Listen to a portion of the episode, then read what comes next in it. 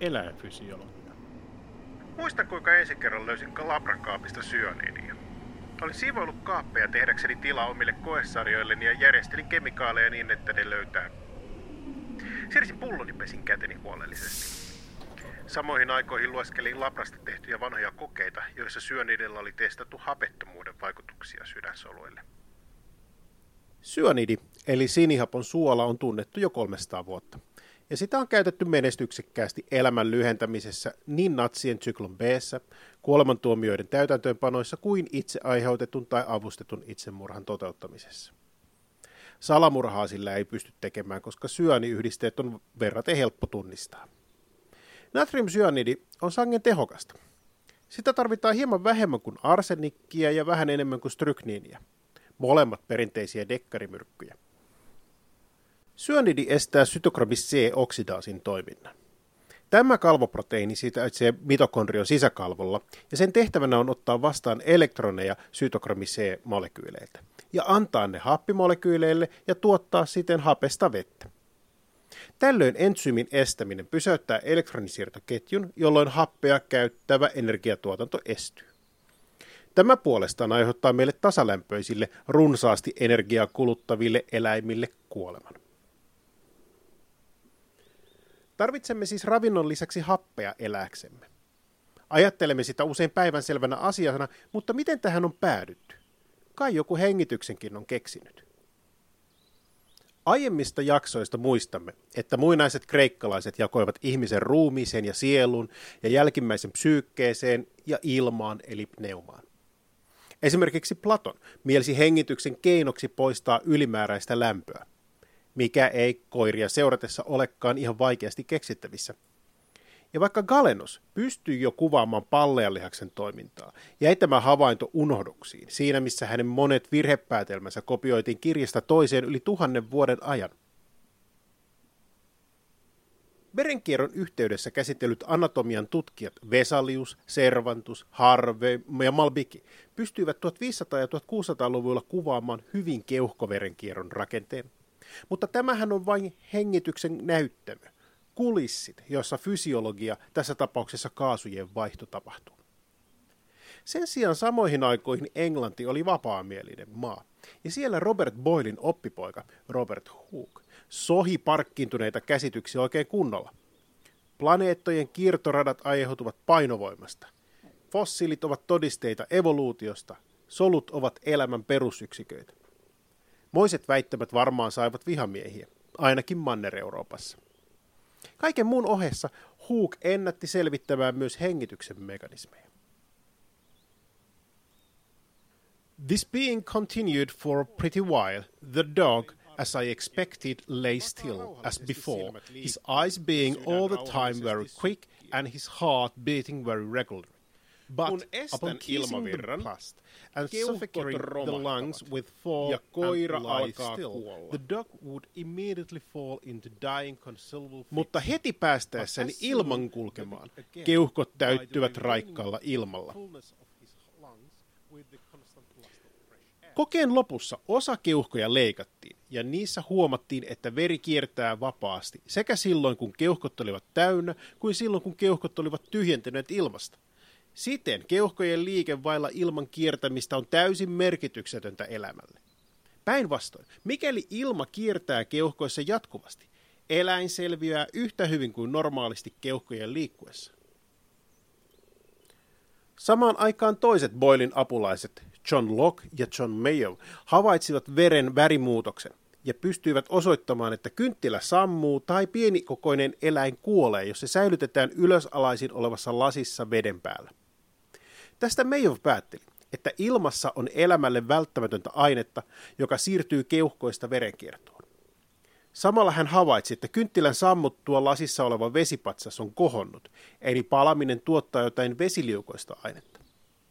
Tästä täytyy kuitenkin hypätä eteenpäin vielä sata vuotta, ennen kuin Anton Lauret Lavoisier osoitti ilmassa olevan happoa muodostavaa happea, oxygen.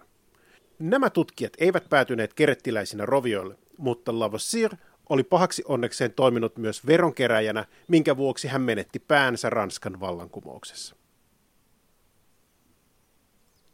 Happi siis liukenee melko huonosti ilmasta veteen. Olen tämän itse aikoinaan havainnut yrittäessäni säilyttää kaloja pienissä avonaisissa astioissa ilman, että näitä miniakvaarioita olisi hapettanut. Tämän ymmärtäminen vaatii pientä kaasujen liukoisuuteen liittyvää aivojumppaa. Nykyään happea on ilmakehässä noin suunnilleen 21 prosenttia. Sitten hapen osapaine on 21 prosenttia ilmanpaineesta esimerkiksi 0,21 atm-yksikköä. Tasapainossa kaasu siirtyy nesteen ja ilman välillä, kunnes molemmissa faaseissa on sama osapaine. Kuitenkin liukoisuus on niin alhainen, että osapaineet ovat tasapainossa, kun happea on 5 prosenttia ympäröivän ilman happipitoisuudesta.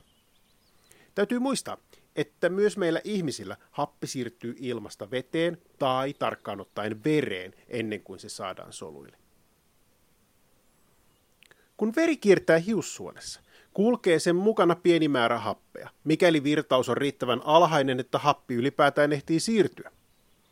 Kuitenkaan se ei riitä eläinten hapen tarpeelle lainkaan.